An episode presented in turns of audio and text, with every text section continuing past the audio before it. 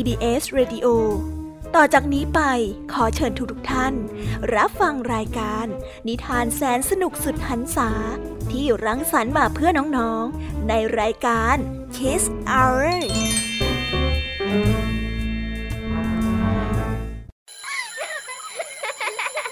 โรงเรียนเลิกแล้ว กลับบ้านพร้อมกับรายการ Kiss Hours โดยบรรยาชยโย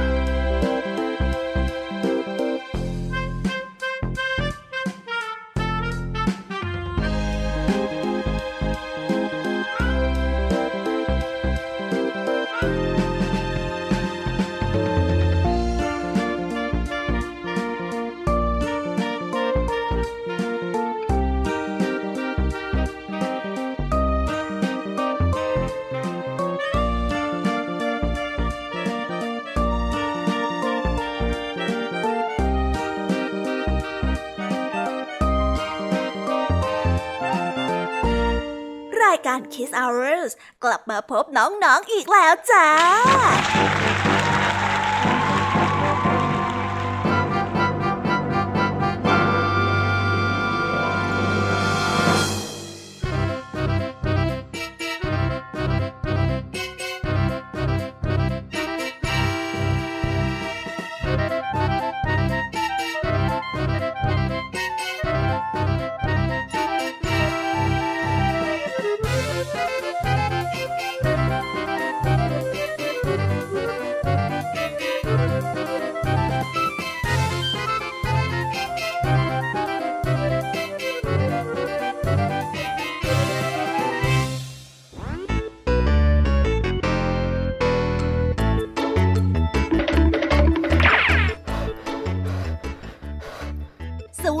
สวัสดีน้องๆชาวรายการ Kiss Hour ทุกๆ คนนะคะ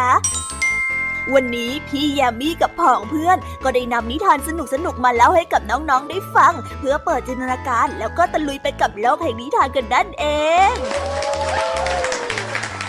น้องๆ คงอยากรู้กันแล้วใช่ไหมล่ะคะ ว่านิทานที่พวกพี่ได้เตรียมมาฝากน้องๆ กันนั้น มีชื่อเรื่องว่าอะไรกันบ้าง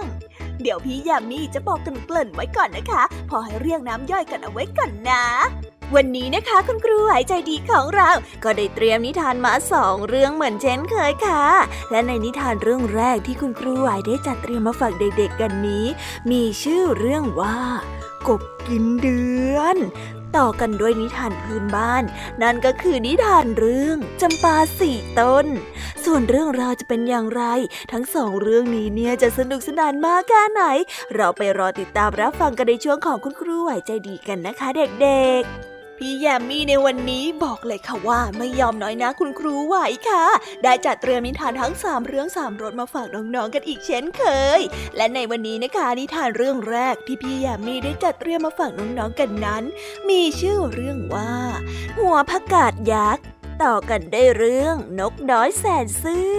และปิดท้ายด้วยเรื่อง มดน้อยผู้เย่อหยิ่ง ส่วนเรื่องราวของนิทานทั้งสามเรื่องนี้จะเป็นอย่างไรและจะสนุกสนานมากแค่ไหน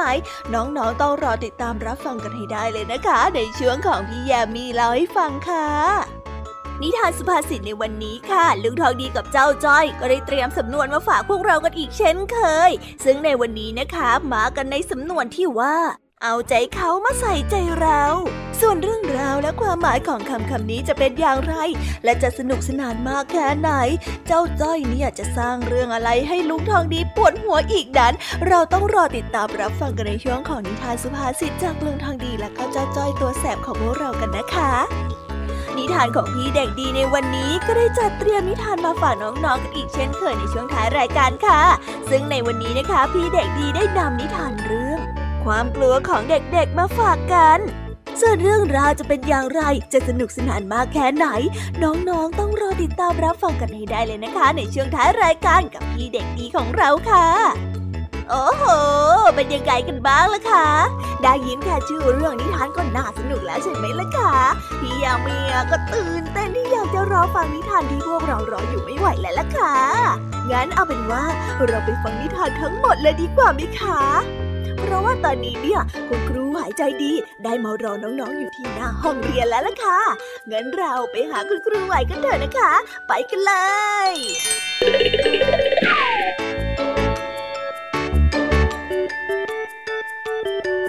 ดัง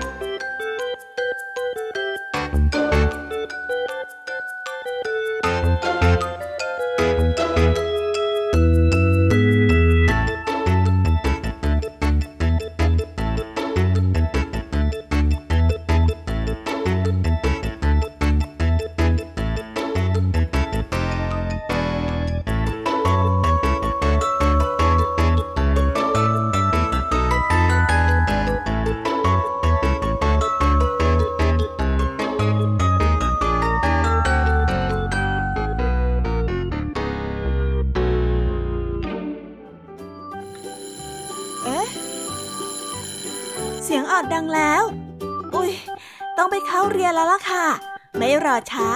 เราไปหาคุณครูไหวกันเถอะ ไปกันเลย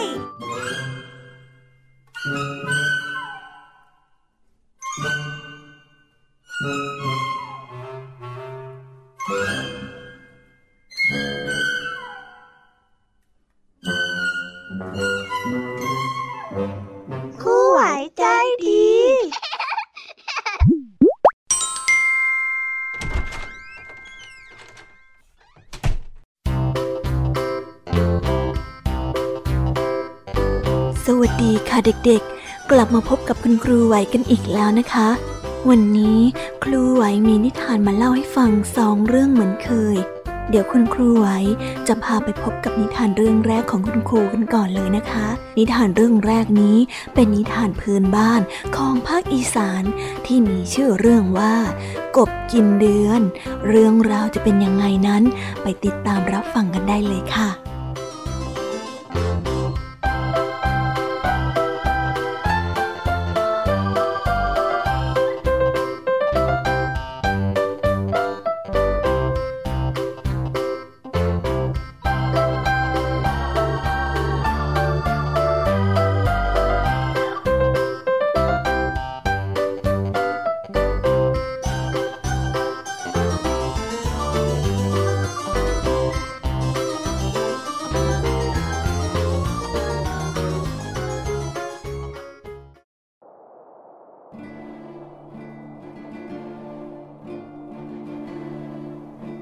รอบครัวหนึ่ง มีฐานะที่ยากจน มีลูกชายคนหนึ่ง ลูกชาย มีพี่ชายชื่อว่า สุริยคาตน้องชาย ชื่อว่าจันทคาตวันหนึ่ง พ่อและแม่ไปหาเผือกหามันอยู่ในป่า เพื่อนำมาเป็นอาหาร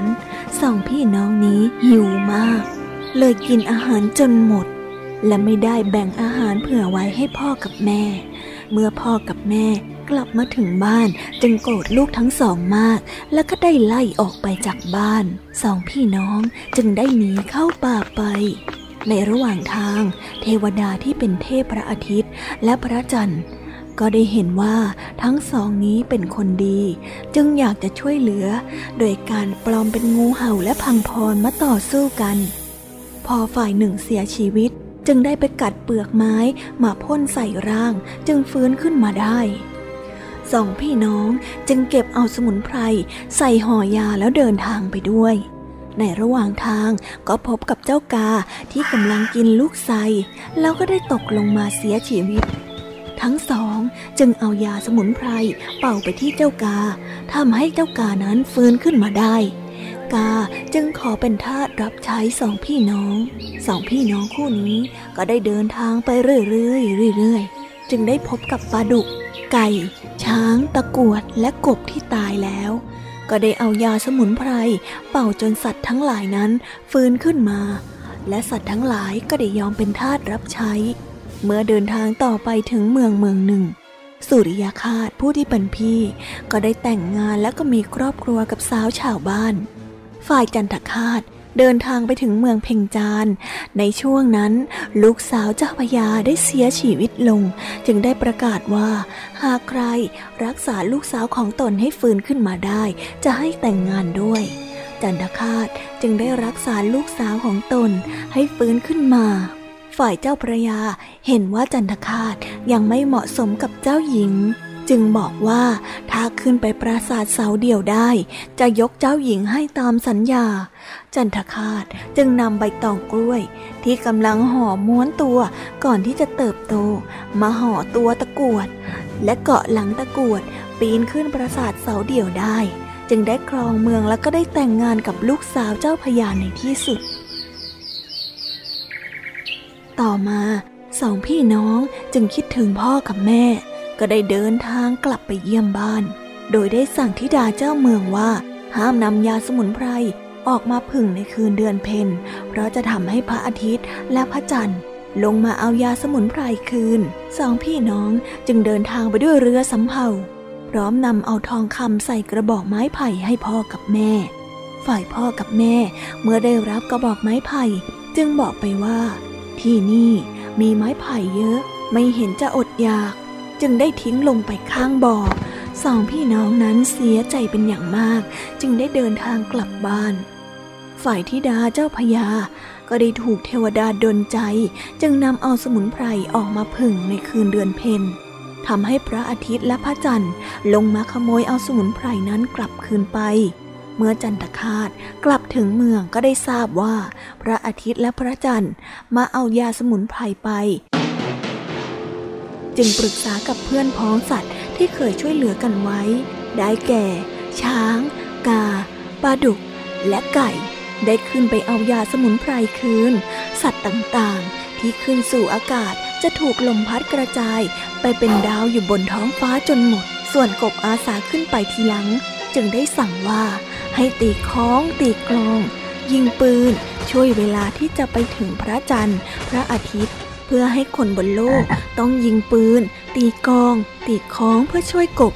ขณะที่กบกินเดือน จนปัจจุบันกบนั้นก็ยังไม่ได้สมุนไพรวิเศษคืนมา ตามที่ต่อสู้กับพระจันทร์และพระอาทิตย์อยู่ก็ได้จบไปแล้วนะคะสำหรับนิทานเรื่องแรก เป็นยังไงกันบ้าง เห็นไม่เอ่ยว่านิทานเรื่องกบกินเดือนเนี่ย ก็คือการอธิบายการเกิดจันทรุปราคานั่นเองล่ะค่ะ ตามความเชื่อของท้องถิ่นคนภาคอีสานนั่นเอง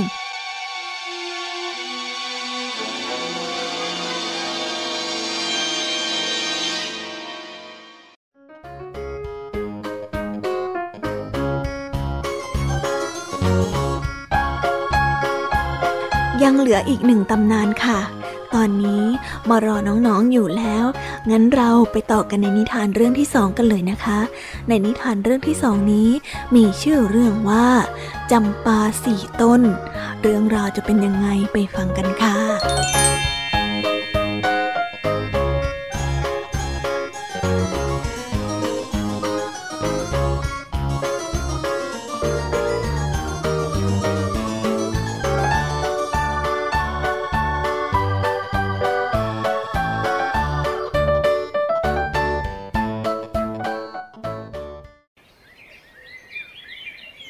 ในสมัยหนึ่งนานมาแล้ว มีพระราชาองค์หนึ่ง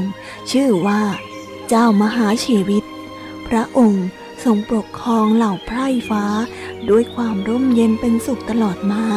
ด้วยพระองค์มีพระมเหสีสององค์ คือ มเหสีฝ่ายขวา และมเหสีฝ่ายซ้าย อยู่มาวันหนึ่ง นายพรานได้เข้ามากราบทูลต่อพระองค์ว่า มีโครงช้างป่า เข้ามาในพระราชอาณาเขต ซึ่งตามปกติแล้วก็มักจะต้องเสด็จออกไปปราบช้างด้วยพระองค์เอง แต่ในช่วงนั้น พระมเหสีฝ่ายขวากำลังจะคลอดลูก พระองค์ทรงเป็นห่วงอย่างยิ่ง แต่ในที่สุดแล้วก็ทรงตัดสินใจออกจากพระนครเพื่อไปปราบช้างป่าโขงนั้น หลังจากที่พระองค์ออกจากเมืองไปได้เพียงสามวัน พระมเหสีฝ่ายขวาก็ได้คลอดลูกชายออกมาถึงสี่พระองค์ พระมเหสีฝ่ายซ้าย พอรู้เรื่องก็อิจฉาคิดอุบายโดยสั่งให้คนสนิทไปหาลูกสุนัขที่ออกใหม่มาสี่ตัว แล้วก็ลอบเข้าไปสับเปลี่ยน ส่วนพระโอรสทั้งสี่นั้น ก็ได้เอาไปลอยแพทิ้งน้ำ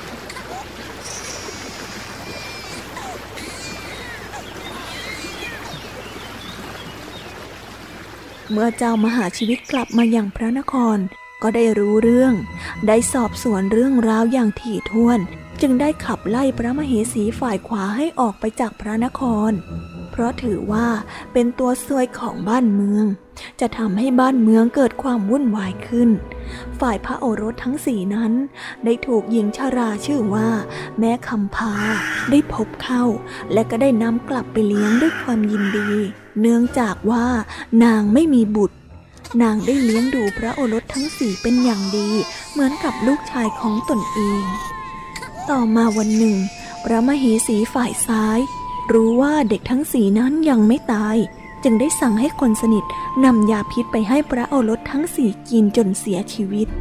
นางคำพาเกิดความเสียใจยิ่งนัก จึงได้ฝังร่างของพระโอรสทั้งสี่ไว้ในสวน และในไม่ช้า ก็มีต้นจำปาสี่ต้นเจริญเติบโตขึ้นมาเหนือหลุมฝังศพทั้งสี่นั้น เมื่อมเหสีฝ่ายซ้ายทราบเรื่องต้นจำปาทั้งสี่นางก็ได้สั่งให้ทหารไปโค่นต้นจำปานั้นทิ้ง และก็ได้สั่งให้เอาไปโยนทิ้งน้ำขณะที่ต้นจำปาทั้งสี่ลอยไปตามน้ำพักพิสุลูกหนึ่งได้เดินผ่านมาพบ และได้เห็นว่าต้นจำปานั้นยังสดอยู่ จึงเก็บเอามา แล้วก็เอาขึ้นมาจากน้ำแต่เมื่อเด็ดดอกจำปาออกมาจากกิ่ง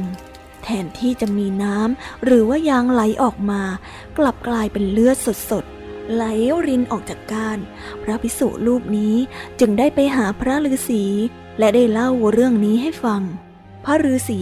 ก็รู้เรื่องราวมาโดยตลอด จึงได้ทำน้ำมนต์ไปรดต้นจำปาทั้งสีนั้น ต้นจำปาจึงกลายเป็นชายหนุ่มรูปงาม แล้วฤาษี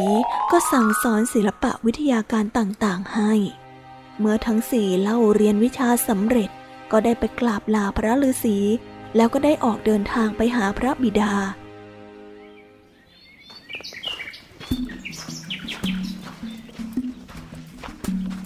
เมื่อมาถึงพระนครก็ให้คนไปกราบทูลพระราชาว่า โอรสทั้งสี่ของพระองค์กลับมาแล้ว พระราชากริ้วมาก เพราะยังส่งเข้าพระทัยผิดว่า พระมเหสีฝ่ายขวาประสูติออกมาเป็นสุนัข จึงได้มีรับสั่งให้ทหาร ออกไปจับตัวมา แต่ไม่มีทหารคนไหน สู้กับพระโอรสได้ทหารจึงเข้าไปกราบทูลพระราชาทำให้พระองค์ วีความโกรธมากขึ้น จึงเสด็จออกรบด้วยตัวเอง แต่เมื่อเจ้ามหาชีวิต ยิงธนู ลูกธนูที่ยิงไปนั้น กลับกลายเป็นขนมไปสิ้น ครันชายทั้งสี่ยิงธนู ลูกธนูนั้นกลับกลายเป็นดอกไม้ พระราชาเห็นดังนั้น ทรงแน่พระทัยว่าชายหนุ่มทั้งสี่นั้นเป็นพระโอรสของพระองค์เป็นแน่ เทพยดาจึงได้ดลบันดาลให้เกิดเหตุการณ์ประหลาดเช่นนี้ เมื่อสอบถามเรื่องราวทั้งหมดแล้ว ก็ให้คนไปรับพระมเหสีฝ่ายขวากับเข้าวัง ส่วนมเหสีฝ่ายซ้ายก็ได้ถูกขับไล่ออกจากพระนคร ตั้งแต่นั้นมาทั้งหมดก็ได้อยู่ร่วมกันด้วยความสุข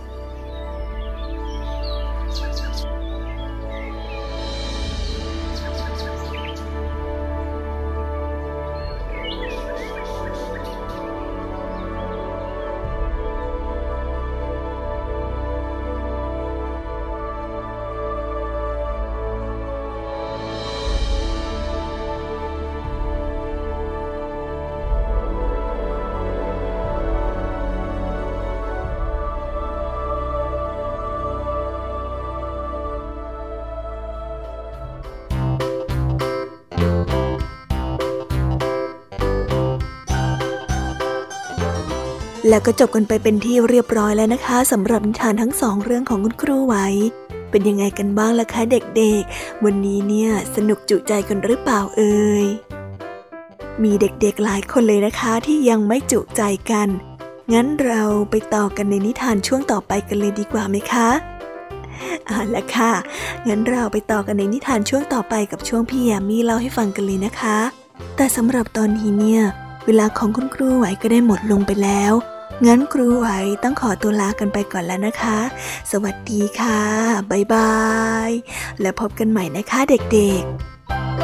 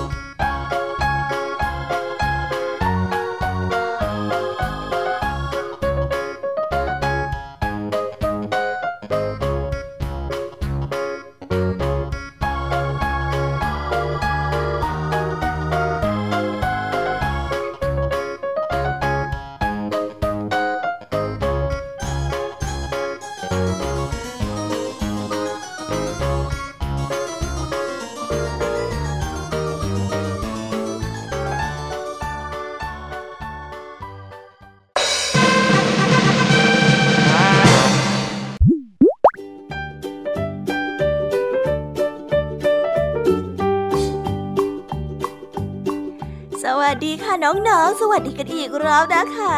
กลับมาพบกับพี่ยามีน้อยช่วง พี่ยามีเล่าให้ฟังกันอีกแล้วค่ะ นิทานเรื่องแรกของพี่ยามีในวันนี้นะคะ พี่ยามีได้เตรียมนิทานเรื่อง หัวประกาศยักษ์มาฝากกัน ส่วนเรื่องราวจะสนุกสนานแค่ไหนนั้น ไปติดตามรับฟังกันได้เลยค่ะ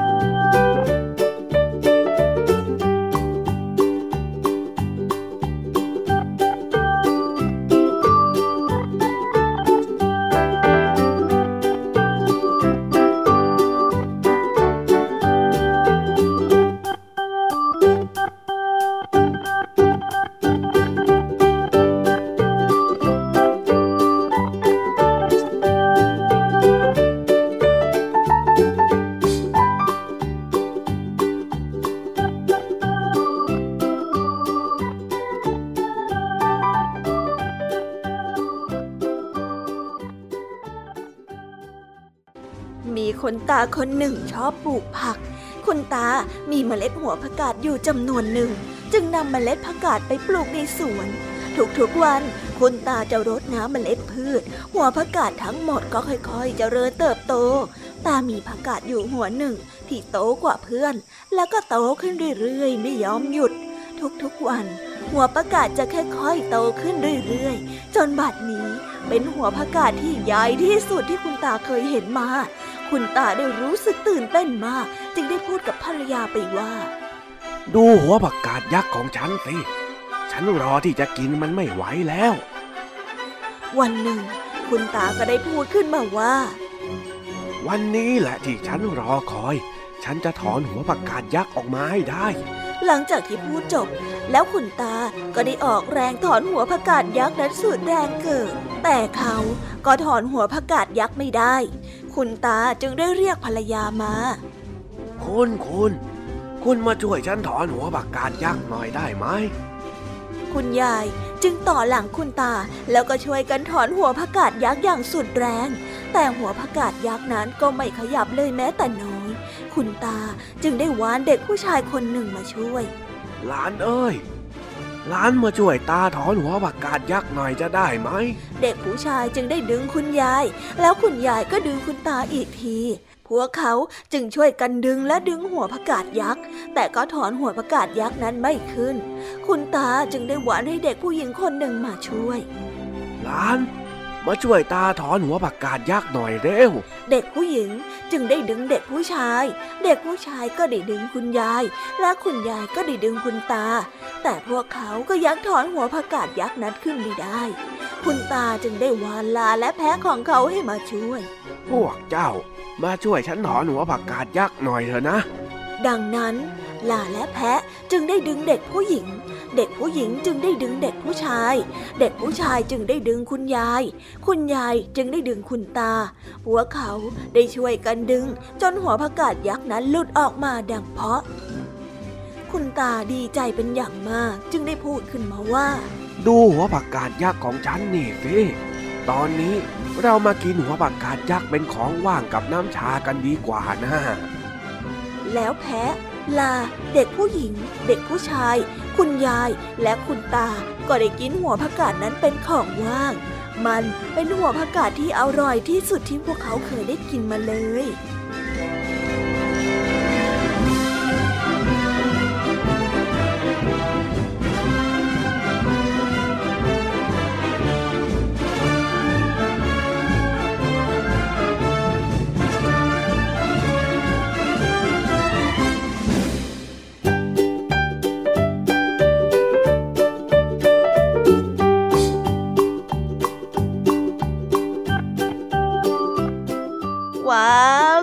กันไปเป็นที่เรียบร้อยแล้วนะสำหรับนิทานเรื่องแรก เป็นยังไงกันบ้างล่ะคะน้องๆ สนุกกันละสิ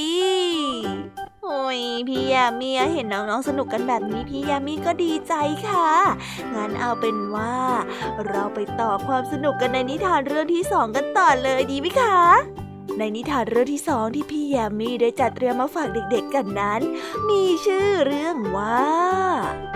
นกน้อยแสนซื่อ ส่วนเรื่องราวจะเป็นอย่างไร จะสนุกสนานมากแค่ไหน เราไปรับฟังพร้อมๆกันได้เลยค่ะ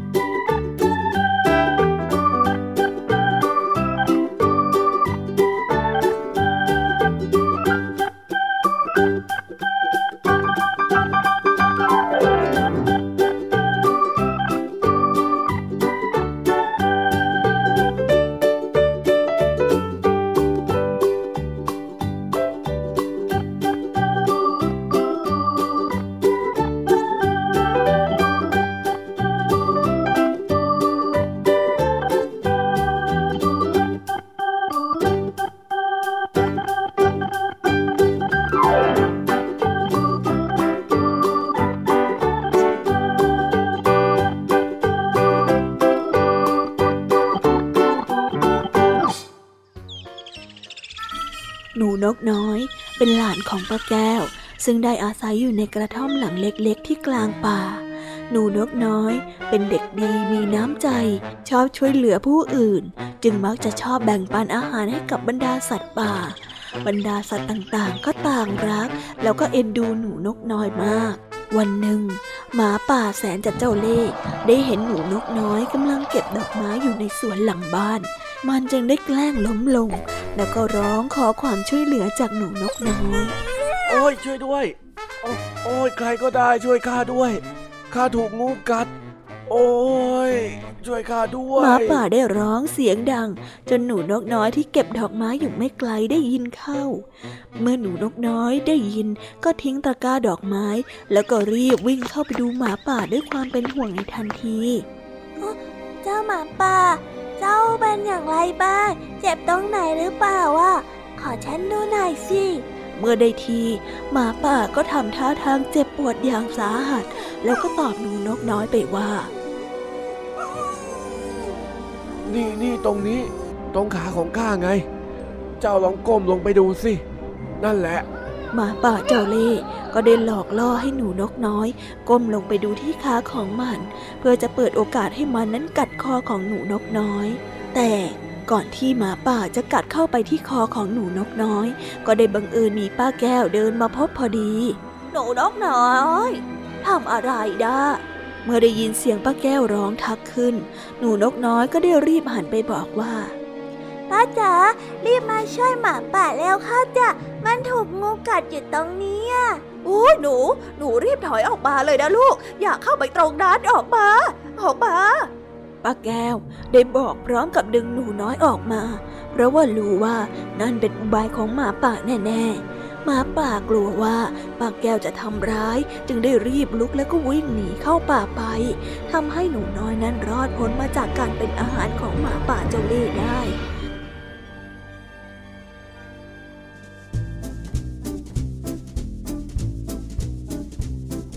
นิทานเรื่องนี้ก็ได้สอนให้เรารู้ว่า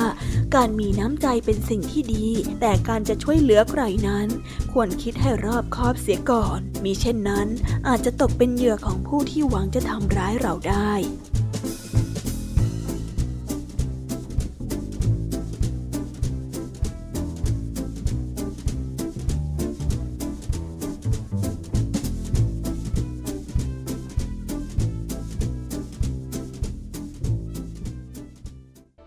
ว้าว ก็ได้จบกันไปเป็นที่เรียบร้อยแล้วนะคะสำหรับในนิทานเรื่องที่สองของพี่ยามีเป็นยังไงกันบ้างล่ะคะ สนุกกันละสิ ถ้าสนุกเนี่ย งั้นไปต่ออยังไม่รอช้าแล้วนะคะ กับนิทานเรื่องที่สามของพี่ยามีในนิทานเรื่องที่สามของพี่ยามีนี้ มีชื่อเรื่องว่า มดน้อยผู้เย่อหยิ่ง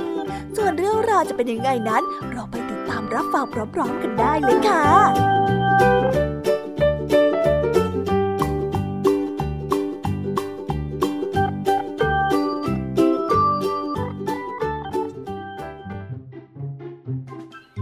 วันหนึ่ง ขณะที่เหล่าบรรดามดน้อยนั้นกำลังช่วยกันทยอยขนไข่ของมันหนีน้ำที่กำลังเอ่อท่วมเกือบจนถึงรังของมันอยู่นั้น หัวหน้ามดซึ่งได้ทำหน้าที่เสมือนผู้ใหญ่บ้านกำลังคอยกำกับลูกบ้านของตัวเอง ที่กำลังพากันขนย้ายไข่ออกจากพื้นที่เก่าไปยังพื้นที่แห้งแห่งใหม่ที่อยู่สูงกว่า เป็นการปกป้องไข่ของมันจากน้ำที่กำลังจะท่วมนั่นเอง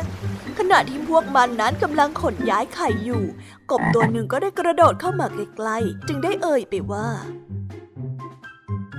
เจ้ากบได้พูดพลางสายหัวไปมา ด้วยความลืมตัวและอยากกินไข่มดเหล่านั้น จึงได้เผลอแลบลิ้นแผลบๆเผยให้เจ้าหัวหน้ามดนั้นเห็น หัวหน้ามดนั้นเห็นท่าในความไม่ซื่อของเจ้ากบจึงได้ตอบกลับไปว่า เฮ้ย ขอบใจท่านมากเลยนะท่านกบที่อุตส่าห์มีน้ำใจต่อพวกข้านะแต่พวกข้าเขาไม่รบกวนท่านหรอกนะ และพวกข้าก็อยากจะมีที่อยู่อาศัยเป็นของตัวเองด้วยนะ หัวหน้ามดได้พูดจบจึงได้สั่งให้มดลูกบ้านของเขา ได้รีบขนย้ายของออกไปจากพื้นที่ตรงนั้นให้เร็วที่สุด ระหว่างที่กำลังขนย้ายไข่ไปตามเส้นทาง ก็ได้มีนกกาตัวหนึ่งคอยเฝ้าดูเหตุการณ์อยู่ตลอดเวลา มันได้เฝ้าบินตามกลุ่มมดเหล่านี้ไปจนถึงที่อยู่ใหม่ของมัน เมื่อบรรดาเหล่ามดน้อยได้พากันทยอยขนไข่มาถึงที่อยู่ใหม่ครบแล้ว ต่างก็แยกย้ายกันสร้างรังของตนเองอย่างขมักขม้น เพื่อให้สำเร็จทันก่อนเวลาพบค่ำเพราะหากว่ามืดกว่านั้น มันอาจจะมองไม่เห็นอะไร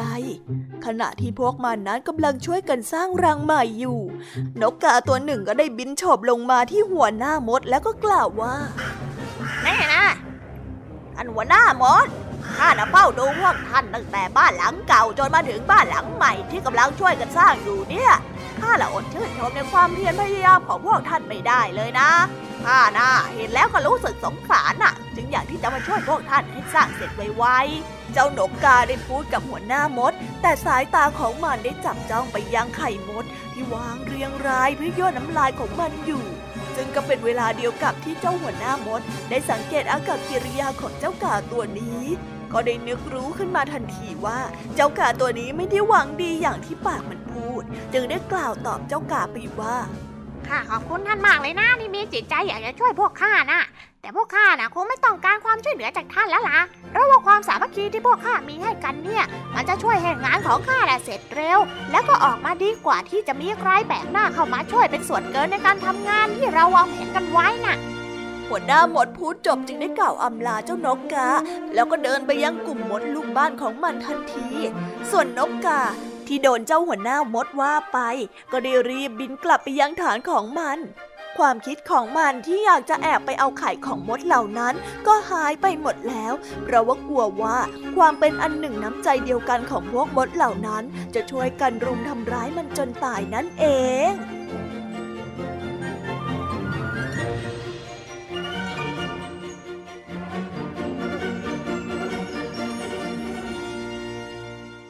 นิทานเรื่องนี้ก็ได้สอนให้เรารู้ว่า ถึงแม้ว่าจะมีรูปร่างที่เล็ก แต่ใจนั้นใหญ่เป็นนักเลงและฉลาดทันคน บวกกับความสามัคคีที่มีอยู่ในหมู่คณะ ย่อมนำพาชีวิตรอด แล้วก็ประสบความสำเร็จได้ง่าย ๆ โดยที่ไม่ต้องคิดพึ่งคนอื่น ซึ่งอาจจะเป็นการบ่อนทำลายได้ไม่รู้ตัวนั่นเอง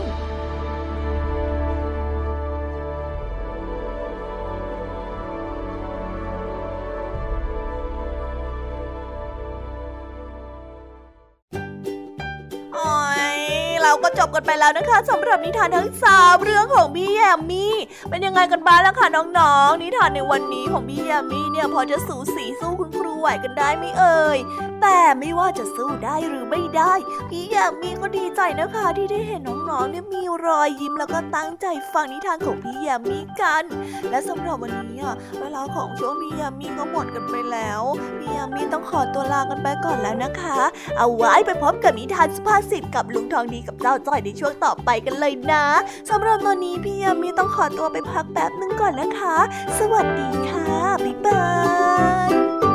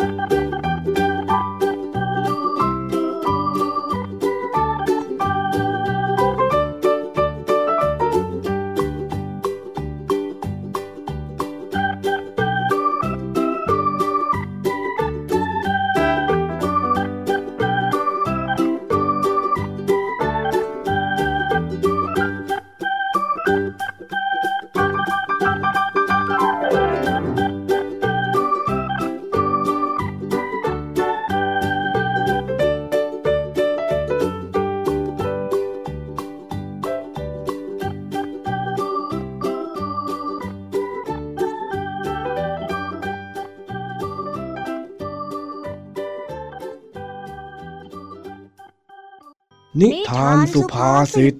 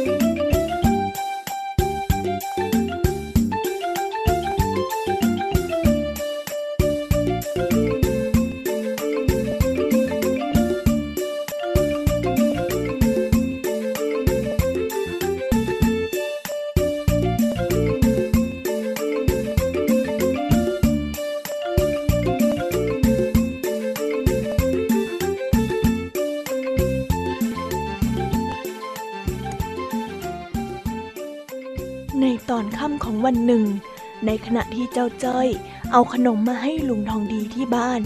พร้อมกับนั่งกินขนมด้วยกัน ก็มีเสียงดังอึกระทึกคึกโครมขึ้นมาถึงบนบ้าน เออเสียงดังอะไรกันอีกแล้วเนี่ยเฮ้อนั่นสิคราวนี้อะไรกันอีกเนาะเดี๋ยวจ้อยไปดูเองนะจ๊ะลุง เออเออได้ได้จ้อยลุกขึ้นแล้วก็เดินไปดูานตรงโน้นเขาเคาะกันละมังเคาะสังกะสี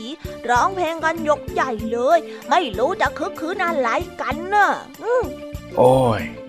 ททำไมถึงได้ร้องเพลงกันดังซะขนาดนั้นล่ะเจ้าคนพวกนี้ นี่มันก็ค่ำมืดแล้วนะเนี่ย นั่นนะสิจ้าลุงทองดี ไม่รู้จักเอาใจเขามาใส่ใจเราเลย เจ้าคนพวกนี้ หัดเกรงใจกันบ้างก็ไม่ได้ เอาใจเขามาใส่ใจเรา จะเอาใจเขามาใส่ใจเราได้ยังไงอะลุง ผ่าหน้าอกเหรอ ผ่าอกกับผีละสิเจ้าจ้อย ใครเขาจะไปผ่าอกกันล่ะข้าไม่ได้หมายความอย่างนั้นสักหน่อย เองเนี่ยนะ เอาอีกแล้ว แสดงว่าลุงทองดีต้องพูดอะไรที่มันซับซ้อนอีกแล้วนั่นแน่รู้ยอะ มันก็ไม่ได้ซับซ้อนอะไรนักหรอกเจ้าจ้อย เอาใจเขามาใส่ใจเราเนี่ย ก็เป็นสุภาษิตไทยนี่แหละ แล้วมันแปลว่าอะไรอะลุง มันก็หมายความว่า เราไม่ควรเอาแต่ใจตัวเอง ควรคำนึงนึกถึงจิตใจผู้อื่น ว่าสิ่งที่เราพูด หรือสิ่งที่เราทำเนี่ย มันจะไปกระทบอะไรกับเขาหรือเปล่า ให้คิดไว้ก่อนเลย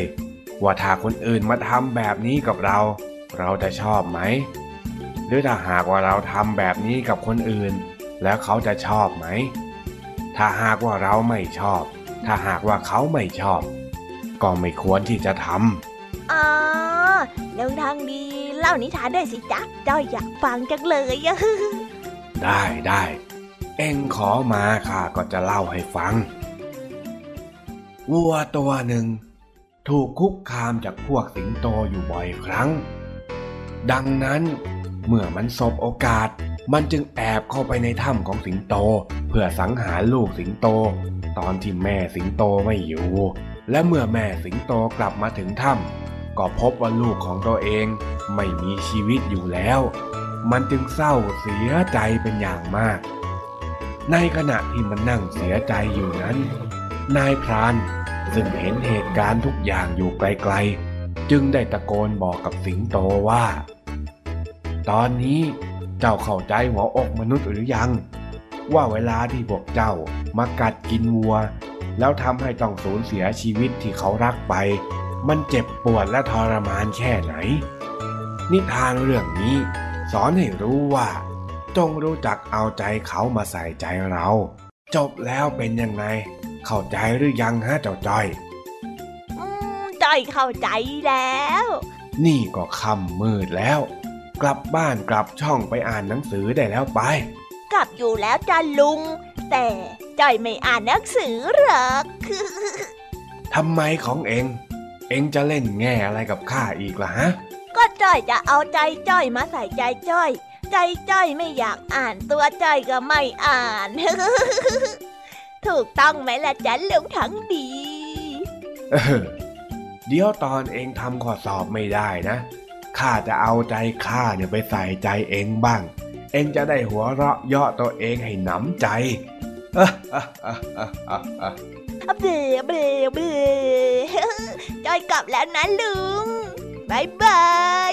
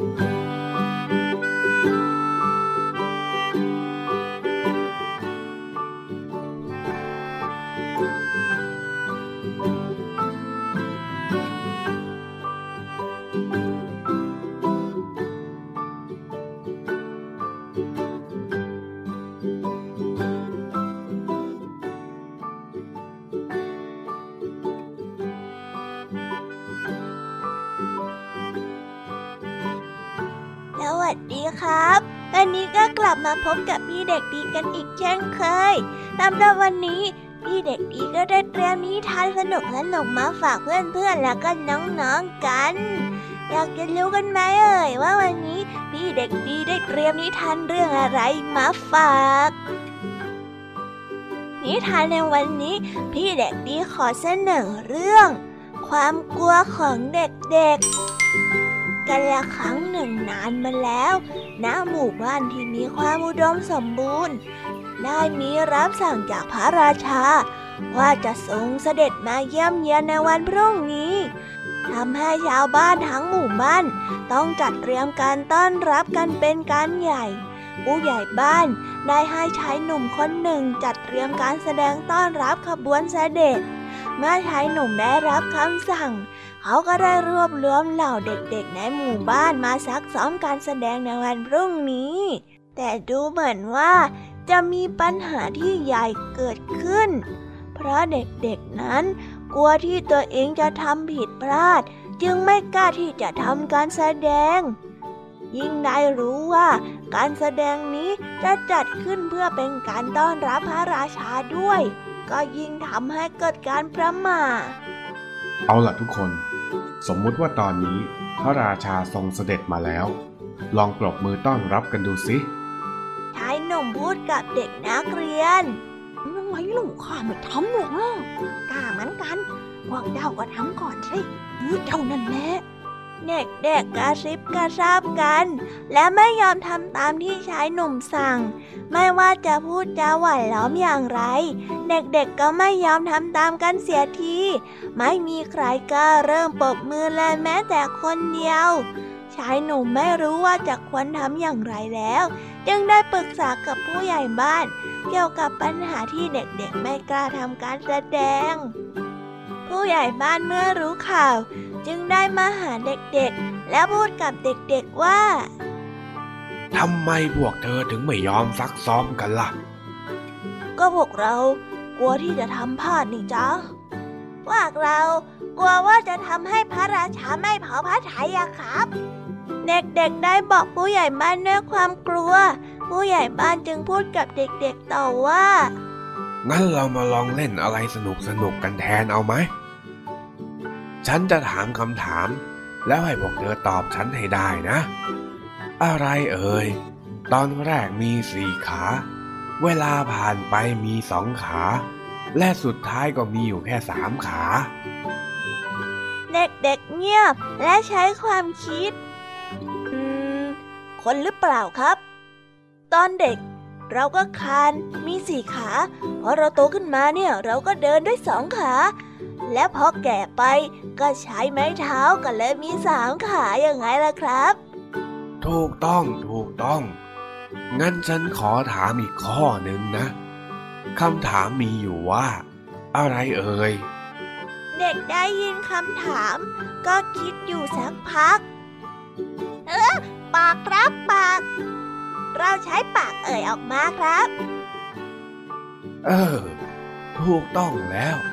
พวกเธอนี่ฉลาดและเก่งกันจริงๆเลย ไหนปรบมือให้ตัวเองหน่อยสิ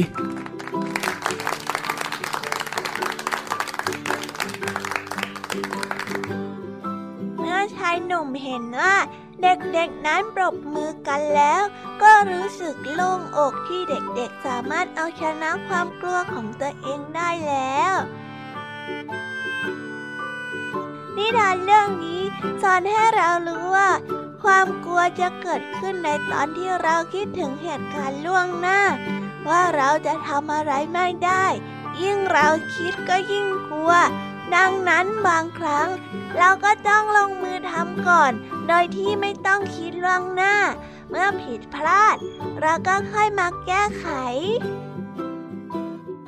เป็นอย่างไรกันบ้างคะสำหรับนิทานที่พี่เด็กดีนำมาฝากกันสนุกกันไหมเอ่ย วันนี้เนี่ยเป็นนิทานที่แฝงไว้ด้วยสาระ หวังว่าน้องๆ และก็เพื่อนๆ คงจะชอบกันนะครับสำหรับวันนี้พี่เด็กดีก็คงต้องขอตัวลากันไปก่อนนะ ไว้พบกันใหม่ สวัสดีครับ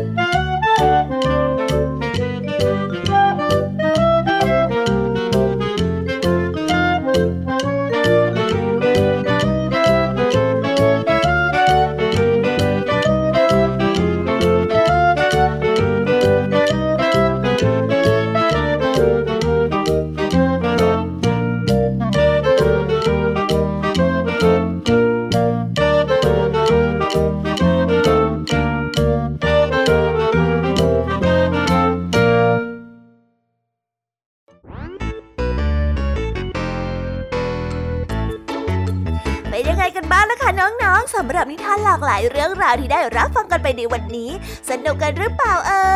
ยหลากหลายเรื่องราวที่ได้นำมาเนี่ย บางเรื่องก็ให้ข้อคิดสะกิดใจ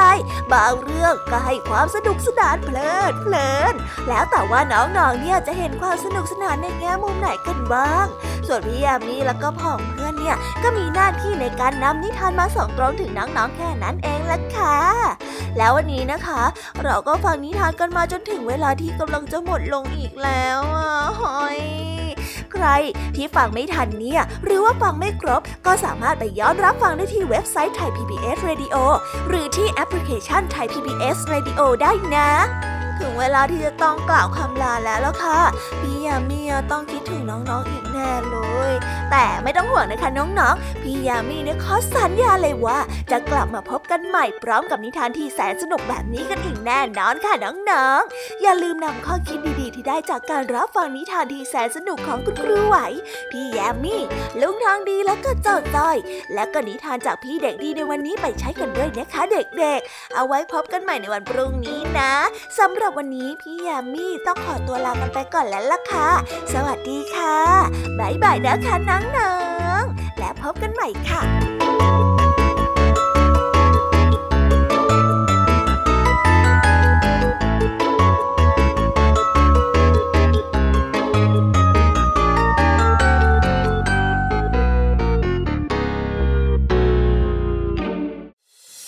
ติดตามรับฟังรายการย้อนหลังได้ที่เว็บไซต์และแอปพลิเคชันไทย PBS Radio